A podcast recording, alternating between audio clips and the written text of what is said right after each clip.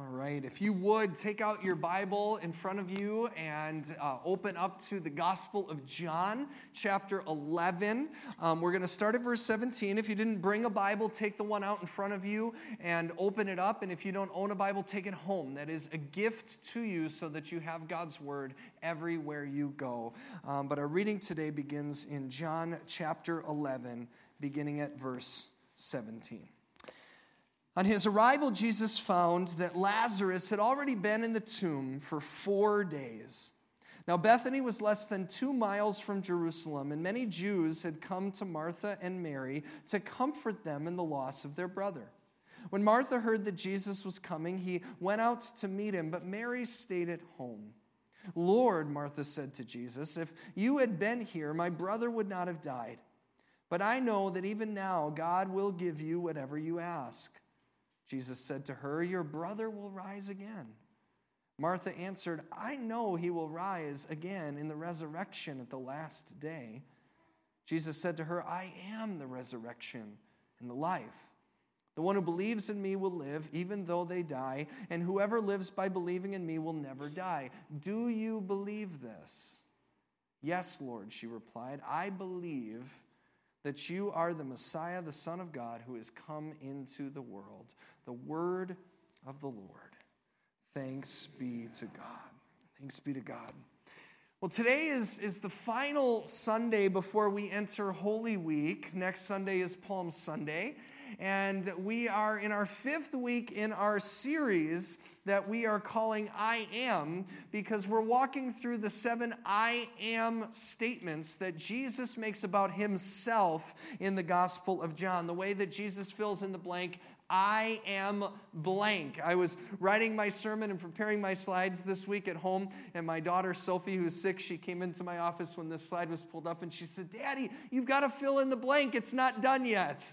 And, and so I said, Oh, I'm so glad you asked. We filled it in already, right? Jesus has filled it in. We've covered several statements already. Each one of these statements has been progressive, and it's led us to closer to the events that are about to take place in Jerusalem.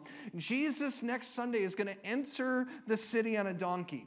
He'll enter hailed as a king and then days later betrayed, arrested, and killed on a cross like a common criminal.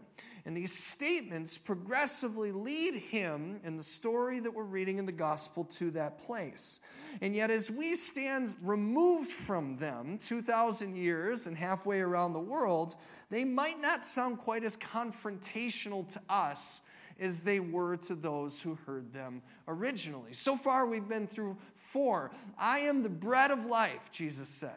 I am the light of the world. I am the gate or the door. And in the same chapter, he said, I am the good shepherd. And even though each one of these statements creates this increasing tension between Jesus and the religious authorities, to you and I, I hope you found, if you've been with us through this series, that every one of these things is life giving if Jesus is your Lord, right? It's life giving to know that He's the bread of life, the light of the world, the gate of the door, the good shepherd. And I know that it's life giving because chances are we've all prayed to God for the gifts of these things. And many of us have faith to believe that God is capable and willing to provide them to us. For example, when Jesus says, I'm the bread of life, how many of you have ever prayed for bread. Show of hands, how many of you have ever prayed for a job? Or you've been in a situation where you needed money, right? Like we've probably all been in that situation, and that is a prayer for bread. That is what Jesus has taught us. I am the bread of life, and we have faith that Jesus can provide those things. Light. Have you ever prayed to God to shed light in your life? In a place that feels so dark, maybe choices, you don't know which direction to go, or maybe things look dreary in the shadows and there's danger that's lurking. You need God's light to shine in the darkness. We've all prayed for light? How about the door or the gate, the good shepherd? It all kind of ties together as one. We want God to welcome us into his home. And when we find ourselves lost or those who we love are lost, do we not need God to be the good shepherd? to go out and chase after that one lost sheep, whether it's you or whether it's your wayward child your addicted spouse, your friend that you know needs God. They keep running up against things that you know God could come alongside them in the midst of, but they're so far away. And so we pray to the Good Shepherd because we know that the Good Shepherd rescues the sheep. And we all need rescuing at times, don't we? And so we've all prayed all of these I am statements. They lead us into prayers that we believe God can answer. We've prayed for all of them, but I would venture a guess that today's I am statement is one that many of us have not prayed for. And we might not know how to pray for it. We might not necessarily know if God would answer a prayer if we did pray in this way. Today's I am statement, Jesus says in John chapter 11, I am the resurrection and the life. And so I want to ask you, have you ever prayed for that one? And I don't mean like prayed some distant prayer about a disconnected, ambiguous future hope for heaven, but have you ever prayed for resurrection? Have you ever prayed in the face of something, not something that's dying or someone, but it's already dead? And have you ever prayed that God would bring life out of death? It's the prayer that you can only pray when it's too late to pray when tragedy has already occurred, when a relationship or an opportunity has already ended, when a divorce is already final, when the cancer is already spread, when bankruptcy has already been declared, when the job is already over, or as we'll learn today, when your loved one has already died. How do you pray then? How do you pray in those moments? That's what we're going to begin to scratch the surface of learning about today. But to get there, we've got to go back. We always have to go back, right? But especially we've got to go back here because we're jumping into what seems to be in the context that we're reading are reading today, a hopeless situation.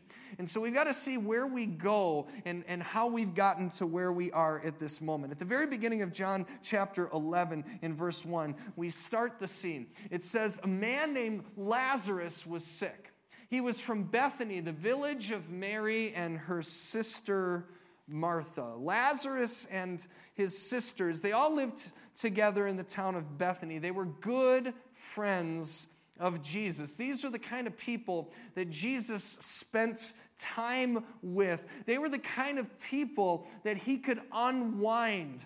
Um, I remember a number of years ago, I was, I was studying this, and, and I, I don't even remember the book. If somebody can remind me of the book, because I quoted someone else um, who said that Jesus had refrigerator rights with Mary and Martha and Lazarus. And I really like that. What it means is that he had license to just walk right in. He, he could put his feet up. He could walk into the kitchen and open up the refrigerator. Did you, when you were growing up, did you have friends like that? Maybe friends in the neighborhood that you could just walk into their house. You knew where the key was. You knew which door was never locked, right? If you were hanging out there for dinner and you wanted a glass of milk, you didn't ask, Mr. or Mrs. DeGrew, can I have a nope? You just went to the refrigerator because you're so close, you have refrigerator rights. I had somebody at the last service was telling me that's how she had an experience. She had that relationship with her sister growing up. Um, her sister was a lot older, and um, she had that relationship with her sister and her sister's first husband, and her husband passed away uh, tragically, and she got remarried some years later. And she said, "I'll never forget the first time I went over to their house. They were newly married. I walked in, I started opening up the refrigerator, and her new husband looked at me and said, "Who do you think you are?" And she said, I have refrigerator rights. And so Jesus had refrigerator rights. This is how close he was to Lazarus and Martha and Mary. And I say that to, to, to just start to paint the picture. How do you think he felt when he found out that Lazarus was sick? Verse 3 the sisters sent word to Jesus Lord, the one you love is sick. And, and he's not like sniffles sick, he is deathly ill. And, and I'm not making that up. If I read the rest of the story, I'll see that this is such a disease that he will literally die from it. And so, right away, Jesus declares in verse 4, he says, This sickness will not end in death. No, it is for God's glory, so that God's Son may be glorified through it.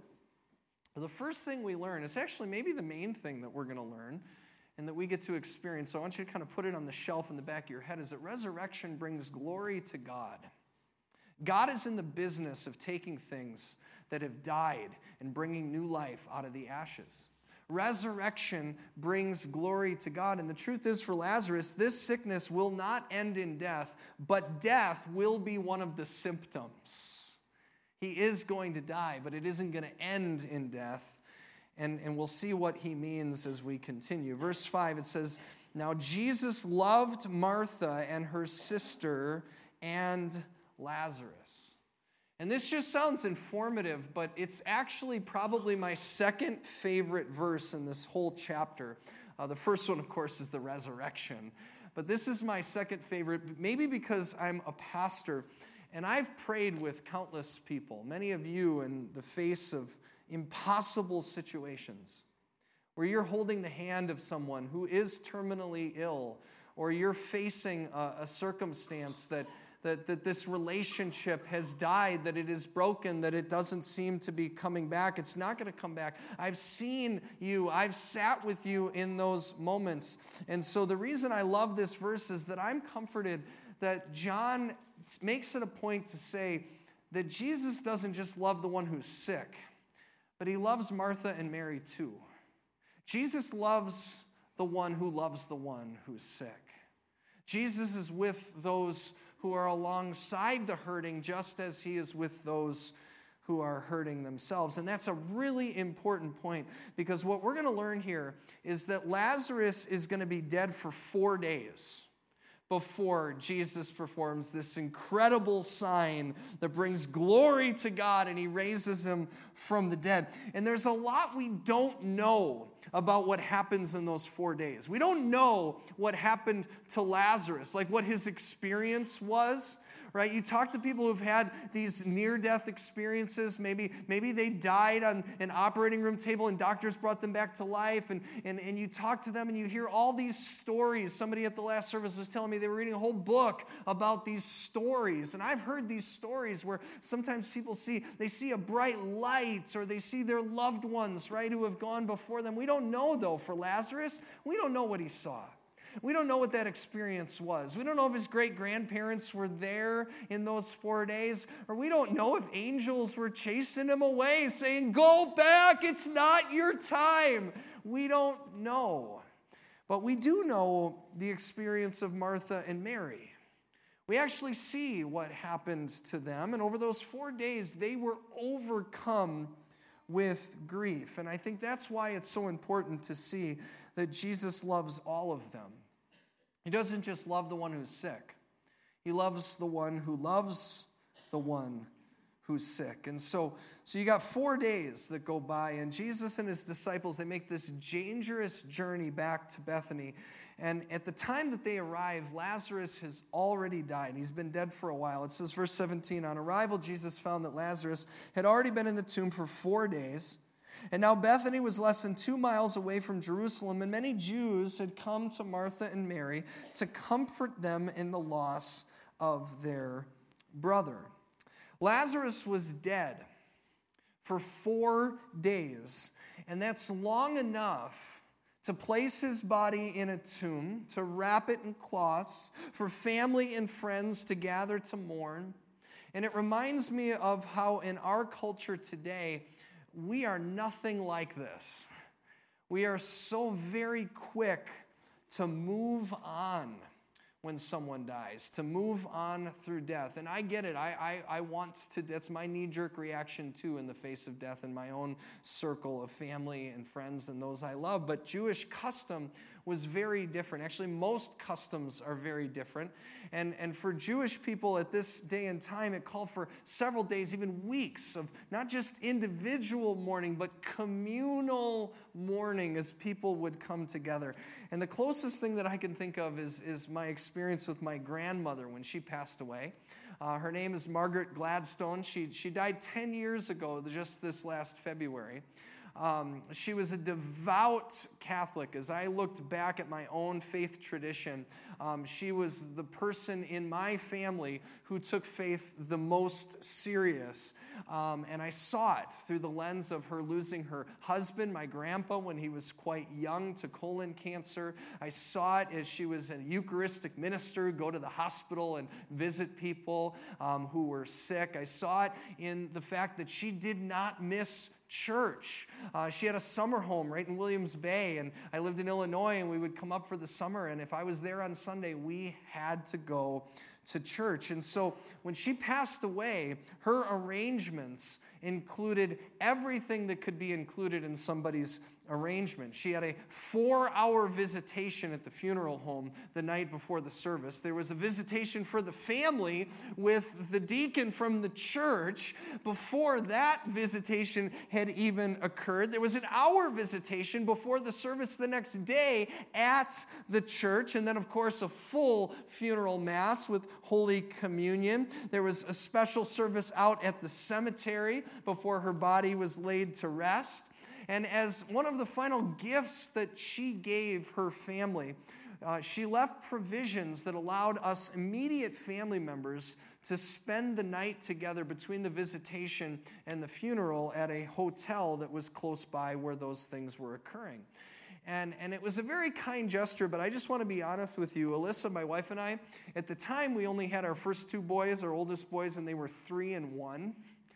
And I was dreading all of it. I thought the last thing that I want to do, like you should have met, especially our one year old when he was one, Evan. Oh my goodness. If there was a kid that would have been capable of destroying a funeral home and a church in 10 minutes or less just by running around, that was Evan. And so I'm dreading this. We got to, you know, and I'm the oldest grandson, and I was the favorite grandson. I can say that because none of my siblings are here.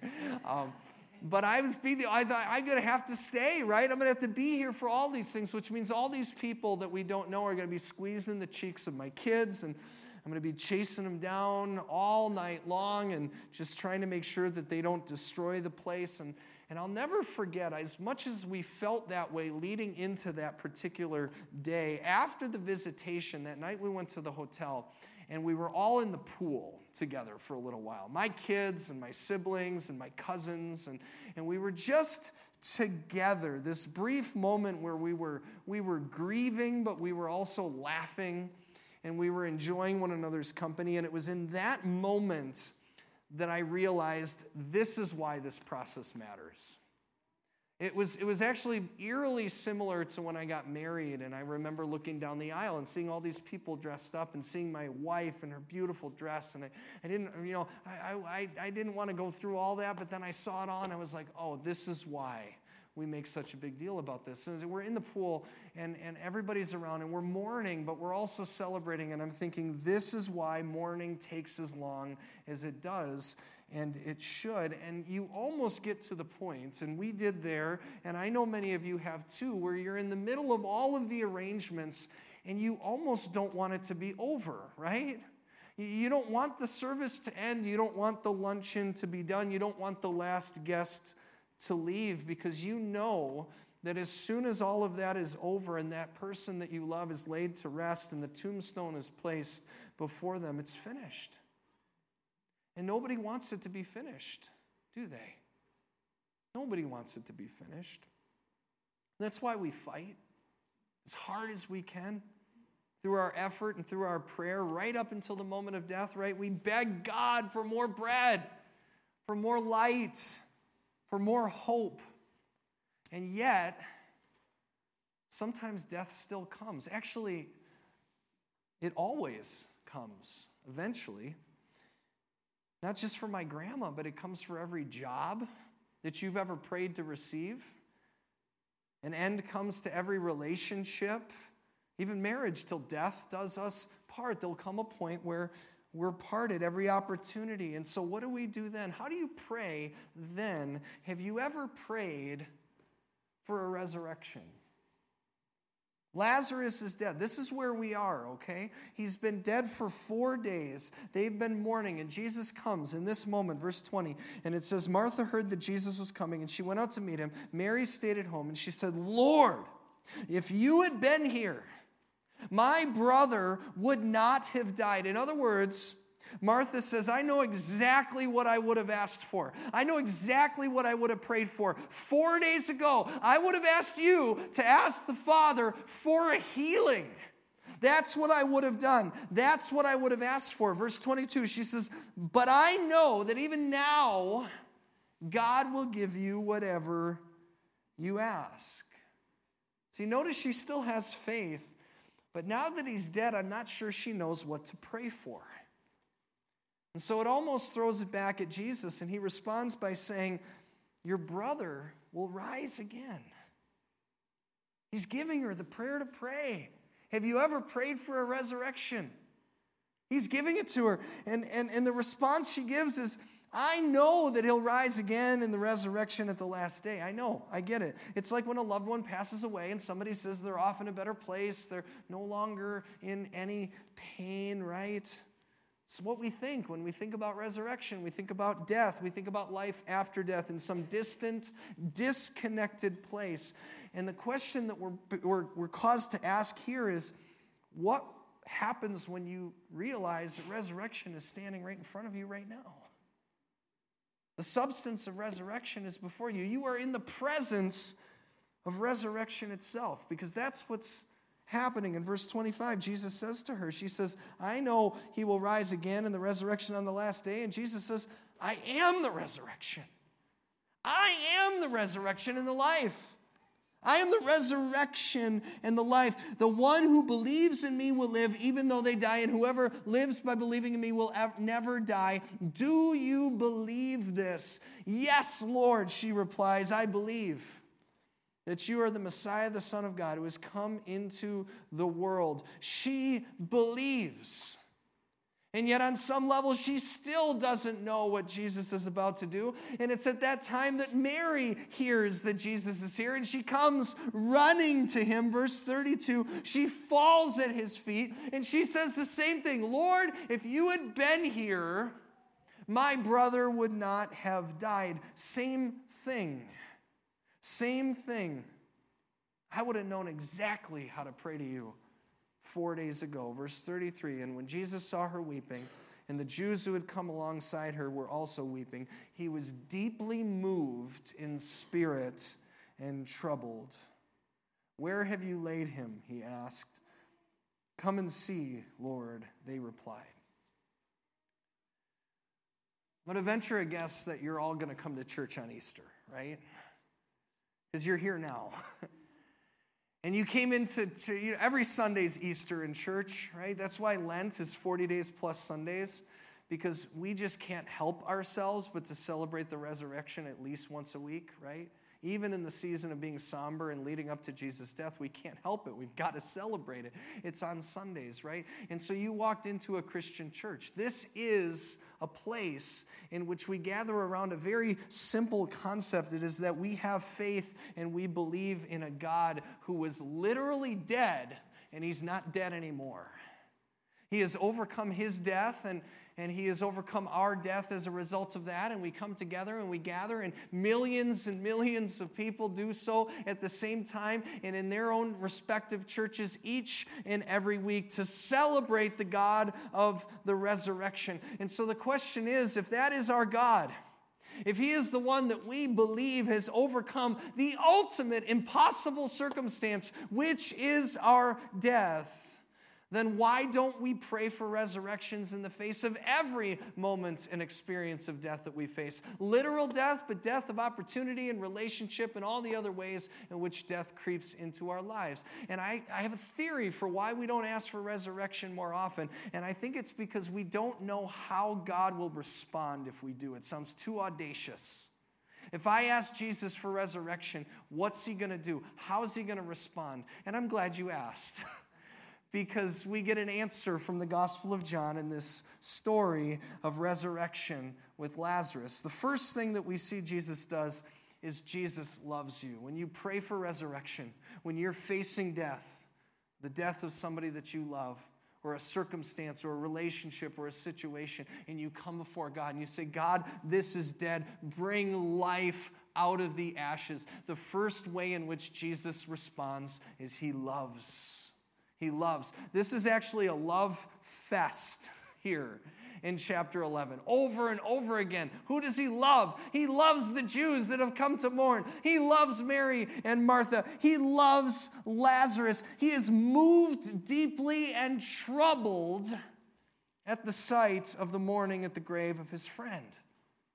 But it gets worse. Verse 35 Jesus wept. And then the Jews said, See how he loved him. You know why? Because when you're facing an impossible circumstance, when you're praying for resurrection and somebody comes alongside you, puts their hand on your shoulder, and says, Jesus loves you, it's probably not enough, is it? Which is why the second thing that Jesus does when we pray that prayer is Jesus weeps. He weeps. He loves, he weeps. He loves and he weeps when we can't possibly fathom how to pray or how God will bring new life out of something that has died. And then in verse 37, it says, Some of them said, Could he not, he who opened the eyes of the blind, have kept this man from dying? And Jesus, once more deeply moved, came to the tomb. It was a cave with a stone laid across the entrance. Take away the stone, he said. But Lord, said Martha, the sister of the dead man, by this time, there is a bad odor, for he has been there for four days. I don't know if the author intends this to be comic relief, but we've met Martha and Mary before, haven't we?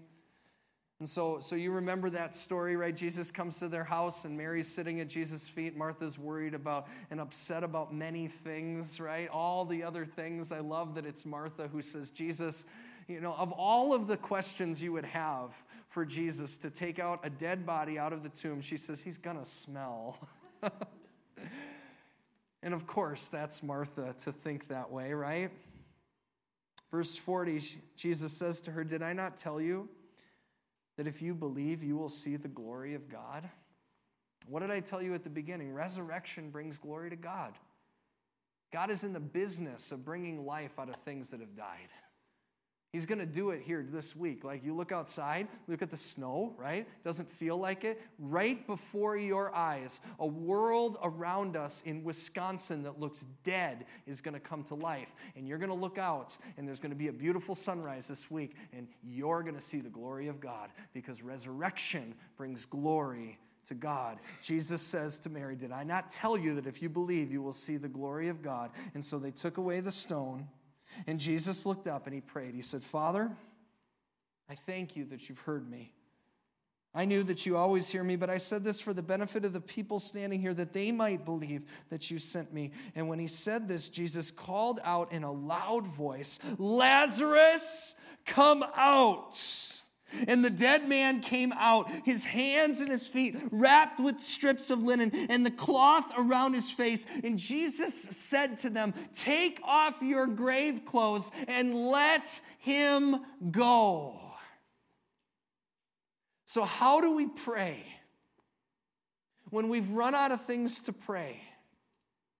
How does Jesus respond when we pray for a resurrection? Have you ever prayed for a resurrection? Three things Jesus loves you. He loves you and me, especially those who are hurting, and especially those who love those who are hurting. Jesus loves. Jesus weeps outside the tomb of every death, of every divorce of every broken ending, Jesus weeps. But don't forget the third thing Jesus raises the dead to life. Amen? Jesus raises the dead to life. And he does it because resurrection brings glory to God.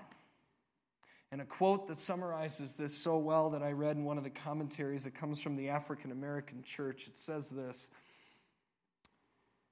when the world places a period, God introduces a comma.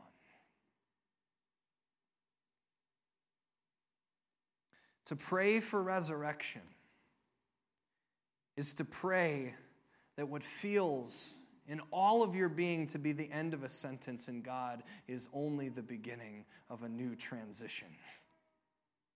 And friends, let me tell you, that is a prayer that Jesus always says yes to because resurrection brings glory to God.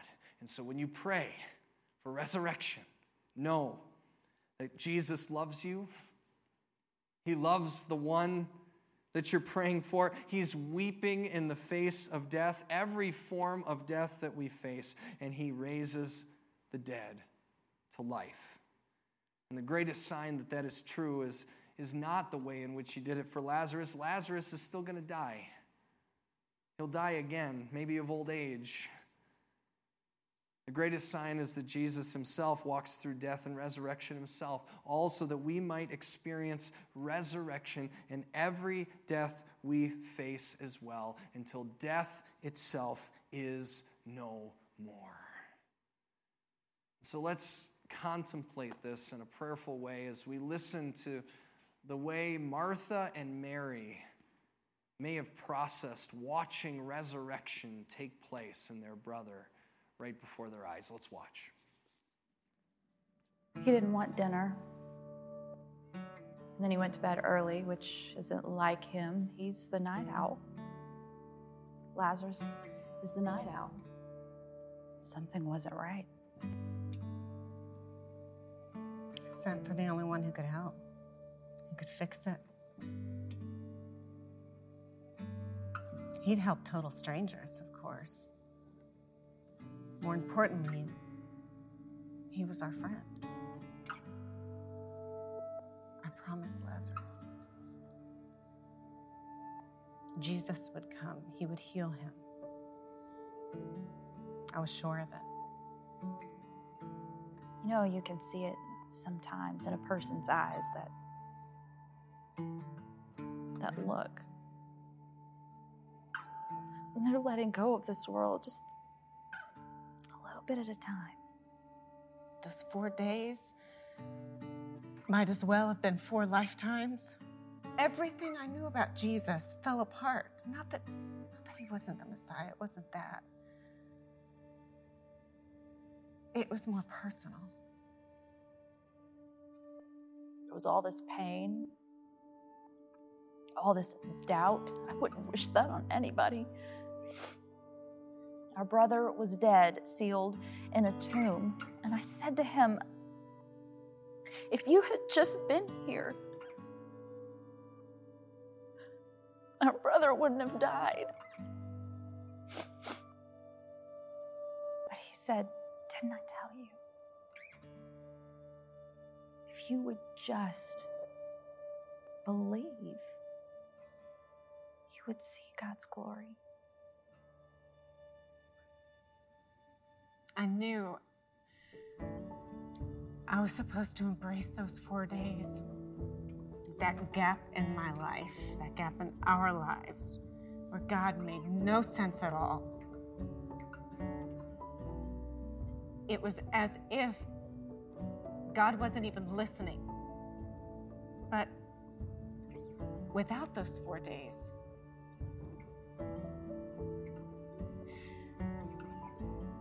before I believed in him. Now I believe him. We didn't understand then, but we do now. He doesn't just give life, He is life. Yes. He is the Christ. He is the Son of God who comes into this world, and whoever believes in him will live